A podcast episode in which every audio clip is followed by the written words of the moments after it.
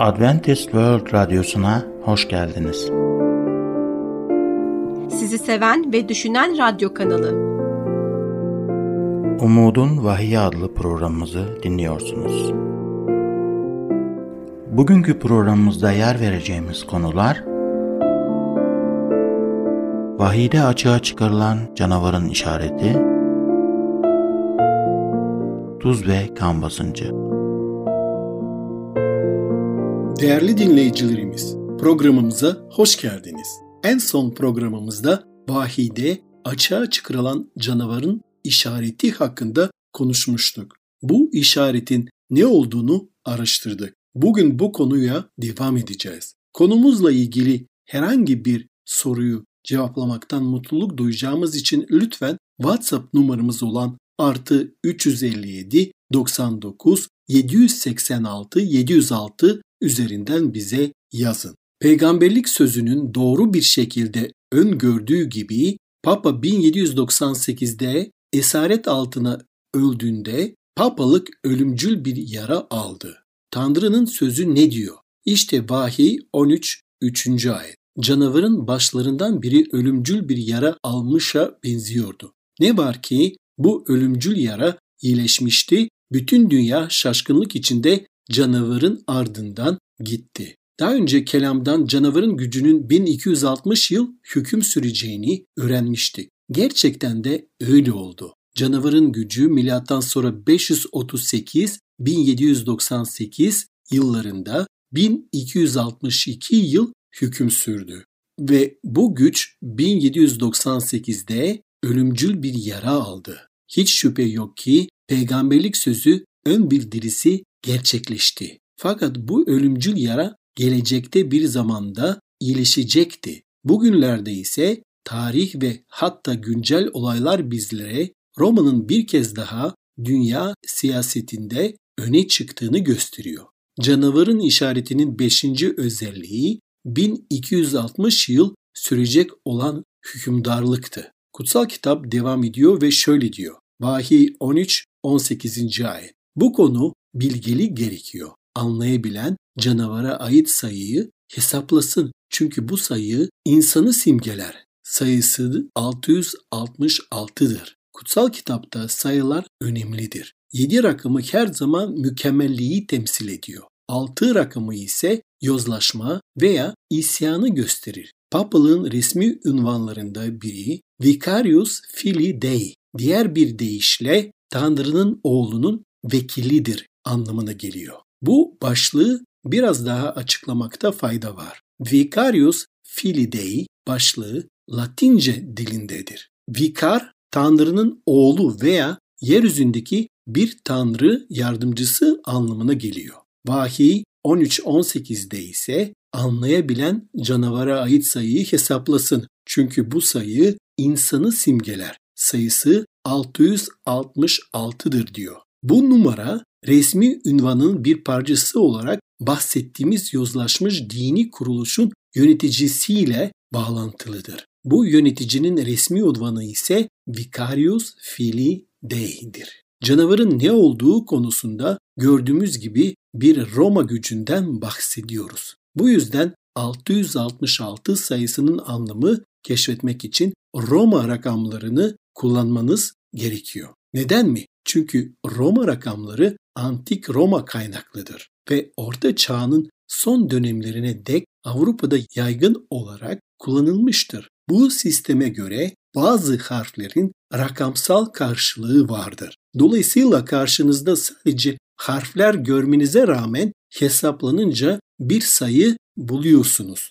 Böylece harflerden sayı hesaplayabiliyorsunuz. Roman rakamlarıyla Vicarius Filii Dei adının her harfinin değeri şöyledir. Vicarius kelimesinin toplamı 112 rakama çıkıyor. Filii kelimesinin karşılığı 53 çıkıyor. Dei kelimenin karşılığı ise 501'dir. Ve bunların toplamı 112 artı 53 artı 501 eşittir 666. Birinci olarak Roma'dan çıkacak olan bir güç otoritesini önce pagan Roma'dan alacaktı. ve papalıkta gücünü pagan Roma'dan almıştı diye biliyoruz. İkinci olarak bu güç dünya çapında bir ibadet gücü olacaktı. Gerçekten Roma Kilisesi de dünya çapında bir güç olmuştu. Üçüncü olarak bu gücün liderleri Tanrı ile eşitlik iddia eden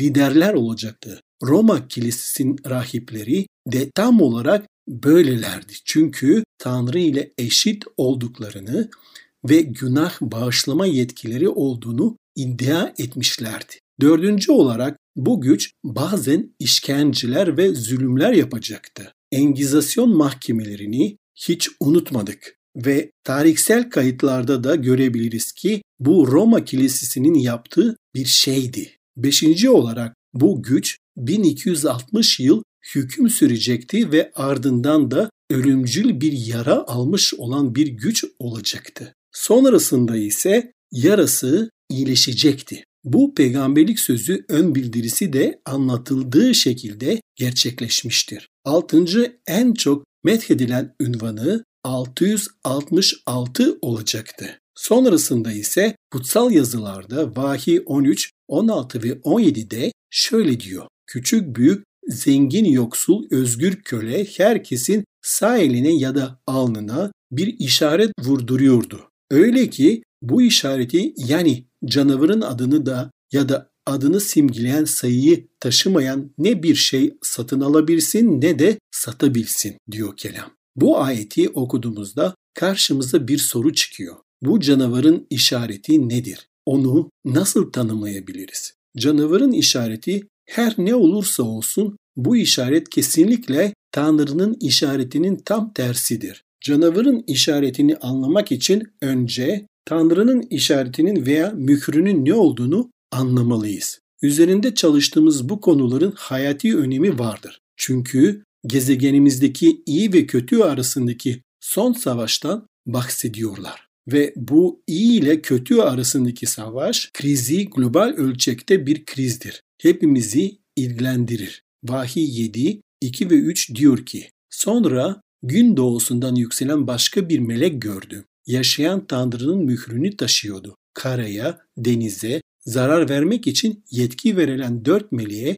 yüksek sesle bağırdı. Biz Tanrımızın kullarını alınlarından mühürlerine dek karaya, denize ya da ağaçlara zarar vermeyin. Şimdi canavarın işaretinin alında ve elde bulunabileceğini fark etmenizi istiyorum. Ancak Tanrı'nın halkı Tanrı'nın mührünü yalnızca alınlarına alırlar. Bu ikisi arasında fark nedir? Canavarın alında bulunacak olan mührü insanların canavarın yolunu seçmeleri için aldıklarını gösterir aslında.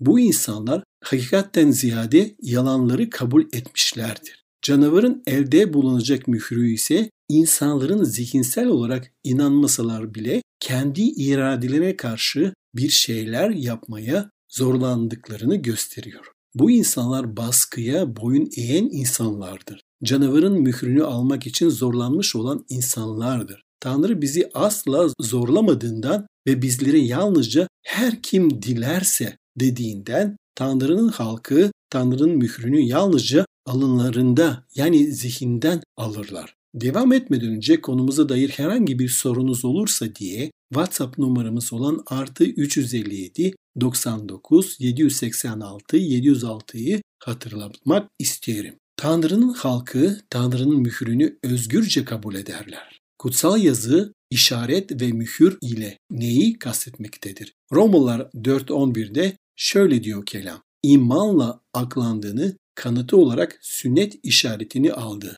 Dolayısıyla kutsal kitapta belirti, işaret ve mühür aynı şeydir. Tanrı'nın mührü onun yasal belgisi olan 10 emirde bulunur. Yaşaya 8.16'da Ya Rab öğrencilerim arasında bildirimi koru, öğretimi mühürle. Peki Tanrı'nın mührü ya da diğer bir deyişle Tanrı'nın işareti nedir? Bu konuda Hesekiel 20.12 diyor ki kendilerini kutsal kılanın ben Rab olduğumu anlasınlar diye aramızda bir belirti olarak şabat günlerimi de onlara verdim. Öyleyse Tanrı'nın sadakat belirtisi ya da diğer bir deyişle mührü veya onun yetkisinin işareti Tanrı'yı cennetin ve yerin yaratıcısı olarak yücelten yedinci gün şabatıdır. Şabat, yeri ve göğü yaratan Tanrı'ya tapınmayı sembolize eder. Yaratıcımıza olan bağlılığımızı ortaya çıkarır. 666 ise buna zıt olarak bir şey sembolize ediyor. Canavar Tanrı'yı karşı çıkıyor. Tanrı'yı yaratıcı olarak kabul etmek istemiyor bu canavar. Onun yetkisine ve otoritesine el koyuyor. Canavar Tanrı'ya karşı isyan ediyor. Bir kraliyet mührü üç belirleyici özellik içerir. Nedir onlar? İsim, ünvan ve bölge. Tanrı'nın bir mührü vardır ve Tanrı'nın mührü belgeleri yasal kılan bu üç şeyin üçünü de içerir. Rab Mısır'dan çıkış 28. ayette şöyle diyor. Şabat gününü kutsal sayarak anımsa. Evet Mısır'dan çıkış 20 11. ayette ise çünkü ben Rab yeri göğü denizi ve bütün canlıları altı günde yarattım. Yedinci gün dinlendim. Bu yüzden Şabat gününü kutsadım ve kutsal bir gün olarak belirledim. Tanrı'nın yasasını kalbindeki Tanrı'nın şabatı emri tüm on emrin doğruluğunu kanıtlar. On emirde öldürmeyeceksin dendiğinde neden öldürmemem gerektiğini kim söylüyor diyebilirsiniz. Bana çalmayacaksın diye kim diye sorabilirsiniz. Bu emri söyleyen kişi tabii ki Yüce Tanrı'dır. Ünvanı yaratıcıdır ve cennet, yer, gök, deniz ve onların içindeki her şey ona aittir. Dolayısıyla Şabat emri Tanrı'nın adını, ünvanını ve onun yarattıklarını içerir. Yasayı her mühürde bulunan üç unsur ile mühürler ve onu herkes için bağlayıcı hale getirir. Tanrı bu yüzden Hezekiel 20-20'de aramızda bir belirti olsun diye Şabat günlerimi kutsal sayın. O zaman benim Tanrımız Rab olduğumu anlayacaksınız der. Şabat Tanrı yaratana sadakat ve bağlılık göstergesidir. Şabat Tanrı'nın mührüdür. Şabat Rabbimiz yaratıcı olarak gösteriyor ve bir nevi onun sembolüdür. O yaratıcıdır ve biz ona tapınırız. Onun bölgesi cennet ve yeryüzü, deniz ve su pınarlarıdır. Canavarın işareti ise ibadetle ilgili bir meseledir. Bundan dolayı bir yanda gerçek ibadet, diğer yandan da sahte bir ibadet karşımıza çıkıyor. Tanrı tüm emirlerini yerine getirirken kendisini yaratıcı ve Rab olarak tapan bir grup insana sahip olacaktır. Şabat yaratana ibadet etmenin bir işareti ise o zaman canavarın işareti veya bir başka deyişle canavarın mührü nedir? Roma Katolik Kilisesi yetkisinin işaretinin ne olduğunu söyler. Bu konuda Roma Katolik Kilisesi'nin kendileri hakkında söylediklerine bakalım. Onlar kendileri için ne diyor? Dikkatlice dinleyelim. Katolik kaydı 1 Eylül 1923'te şöyle yazılmıştır. Pazar bizim yetkimizin işaretidir.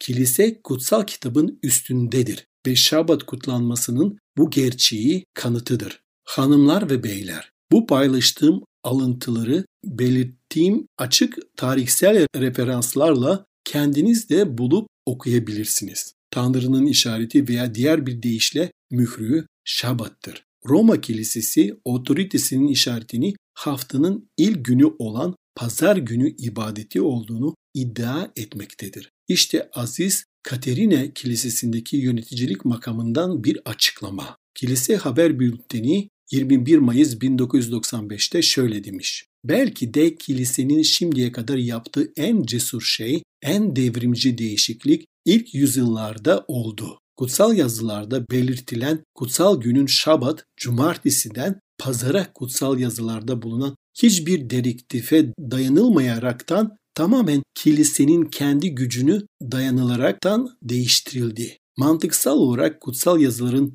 tek yetkili olması gerektiğini düşünen 7. gün Adventistlerin dediği gibi sadece kutsal kitaba göre Tanrı'nın kutsal günü cumartesi olması gerekiyor. Evet, ben de burada yazılanlara katılıyorum. Kutsal kitaba inanan Hristiyanlar kutsal kitabın öğrettiği gibi Şabat'ı kutsal saymalıdırlar. Değerli dinleyicilerimiz, belki ben bunları anlatırken sizin de aklınızda şöyle bir soru oluşmuş olabilir. Kutsal kitaba inanan, İsa'yı seven ve haftanın ilk günü ibadet eden Hristiyanlara ne olacak peki? Onlar da canavarın işaretini taşıyorlar mı? Bu soruların cevabı ise hayır taşımıyorlar. İşte kutsal kitabın bizlere öğrettiği şey İsa'yı seven ve bu programımızda bahsettiğimiz temel konuları anlamayan birçok Hristiyan var. Ve bu insanlar sadık Hristiyanlardır. Bu insanlar Rablerine bağlı insanlardır. Kalplerinde Mesih'e hizmet etmek istiyorlar ama Tanrı'nın buyruğu olan Şabat'ı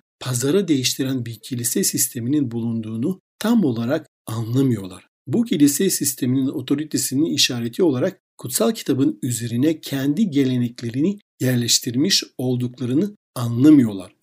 İsa dönemden önce bu konuları tüm insanlığa açıklayacak, pardon İsa dönmeden önce bu konuları tüm insanlığa açıklayacak. Mesih'in gelişinden önce her dürüst kalpli insan onu anlama fırsatı bulacak. Sadakate dair olan son konu olan ibadet etrafında toplanacaklar. Çoğunuz bugün bir seçimle karşı karşıyasınız. Gerçek ve gelenek arasında bir seçimle karşı karşıyasınız. İsa Mesih'le olan yolculuklarında birçok kişinin karşılaştığı seçimin aynısıyla karşı karşıyasınız. Bu kararlar ve meseleler ibadetle ilgilidir. Sonsuzluk hakkındadır. Gerçek lekelendi ve kiliseye insani gelenekler girdi. Tanrı'nın işareti, Tanrı'nın mührü ve Tanrı'nın belirtisi olarak anılan Şabat diye bir gerçek vardır. Ve diğer bir yanda da geleneğin kutsal kitabın üstünde olduğu iddia eden başka bir gücün işareti olan haftanın ilk günü işareti vardır.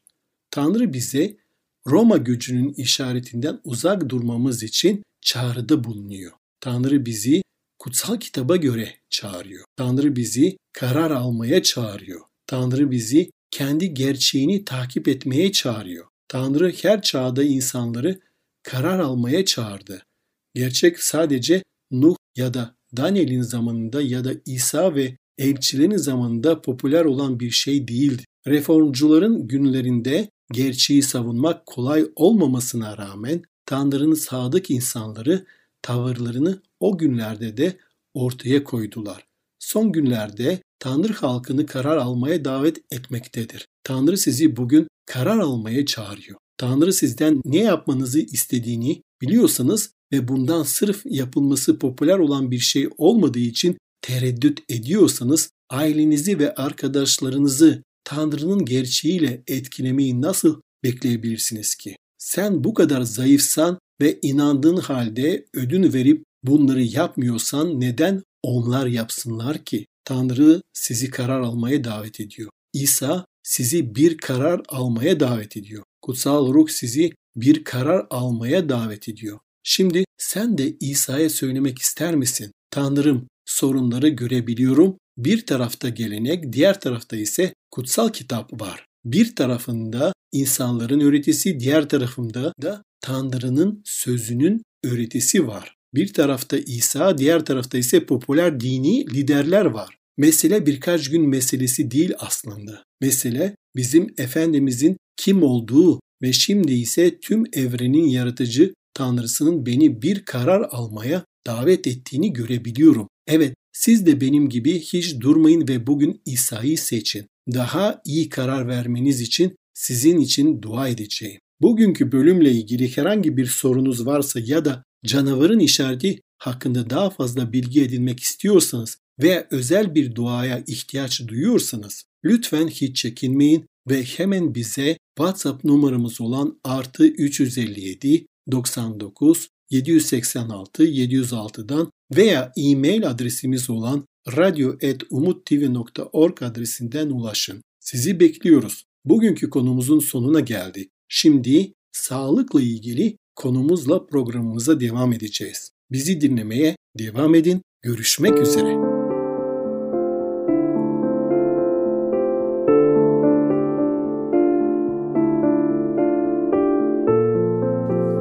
Merhaba değerli dinleyicilerimiz. Sağlık programımıza hoş geldiniz.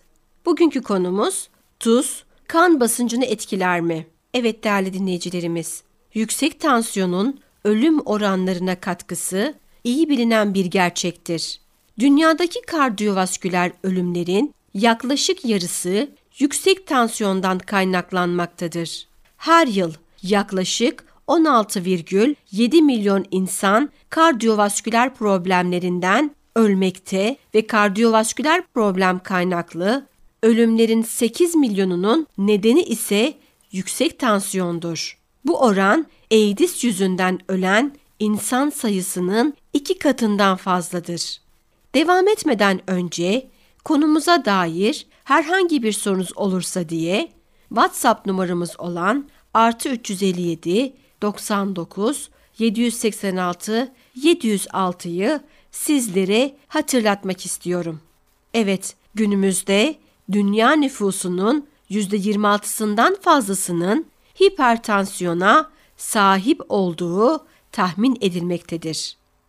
Hem erkeklerde hem de kadınlarda nüfus yaşlandıkça hipertansiyon görülme sıklığı artar. Pek çok ülkede orta yaşlı erkeklerin yarısından fazlası ve yaşlı erkeklerin yaklaşık dörtte üçünde hipertansiyon vardır.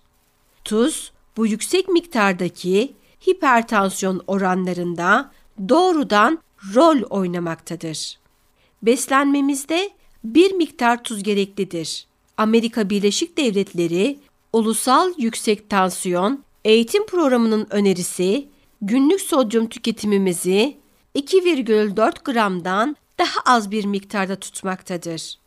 2,4 gram sodyum oldukça az bir miktardır. Amerika Birleşik Devletleri'ndeki nüfusun yalnızca yaklaşık sadece %20'si bu kadar miktarda tuz tüketir. Tuzun olumlu özelliklerinin olduğu iyi bir şekilde kanıtlanmıştır. Bununla birlikte sağlığa olan olumsuz etkilerinin de olması potansiyel bir sağlık tehdidi olarak görülmesine de neden olmaktadır. Tuzun zararı tuzdaki sodyumdan kaynaklanmaktadır. O yüzden sadece tuza karşı değil, birçok gıdanın lezzetini arttırmak için gıda endüstrisinde, restoranlarda ve bazen evlerde kullanılan özellikle monosodyum glutamat gibi tuz içeren diğer maddelere karşı da bilinçli olmalıyız. Doğal hallerindeki gıdalar aslında sağlığımız için yeterli olan miktarda tuz içerirler. Bununla birlikte gıdalardaki doğal sodyum seviyelerinin de beslenmemizdeki sodyumun sadece %10'unu oluşturduğuna dikkat etmek de önemlidir. Günümüzde satın aldığımız işlenmiş gıdalar ve restoranlardaki yiyeceklerin beslenmemizdeki sodyumun %75 ila %90'ından fazlasını oluşturduğu tahmin ediliyor. Haziran 2006'da Amerikan Tabipler Birliği Bilim ve Halk Sağlığı Konseyi aşırı sodyum alımıyla ilişkili zararları ayrıntılı olarak açıkladı ve işlenmiş gıdalardaki ve restoranlardaki yemeklerde kullanılan tuzun %50 azaltılmasını tavsiye etti. Aşırı tuz kullanımını ve bunun sonucunda meydana gelen ölüm oranlarına büyük bir ölçüde katkısı bulunan hipertansiyon konusunda artan bir farkındalık var. Nature dergisindeki geniş ölçekli bir makalede alıntılanan birkaç araştırma aşırı tuz tüketiminin risklerini doğrulamaktadır. İşte Nature dergisinden bir alıntı. Aşırı tuz tüketimi hipertansiyon konusundaki en önemli risk faktörlerinden biridir. Konumuza devam etmeden önce konumuza dair herhangi bir sorunuz olursa diye WhatsApp numaramız artı 357 99 786 706'yı sizlere hatırlatmak istiyorum. Sodyum, soya sosu, pizza, sosis, dondurulmuş börek, spagetti sosu ve domates suyunda oldukça yüksek miktarlarda bulunur. Bu yüzden aldığınız ürünlerin etiketlerini okumaya dikkat edin. Ayrıca peynirler de genellikle yüksek tuz oranlarına sahiplerdir. Doktorunuz size tuzu azaltmanızı söylediğinde size harika bir tavsiye veriyor demektir. Hipertansiyon konusunda katılımımızı ve genetik yatkınlıklarımızı suçlayarak işin içinden sıyrılma eğilimindeyizdir.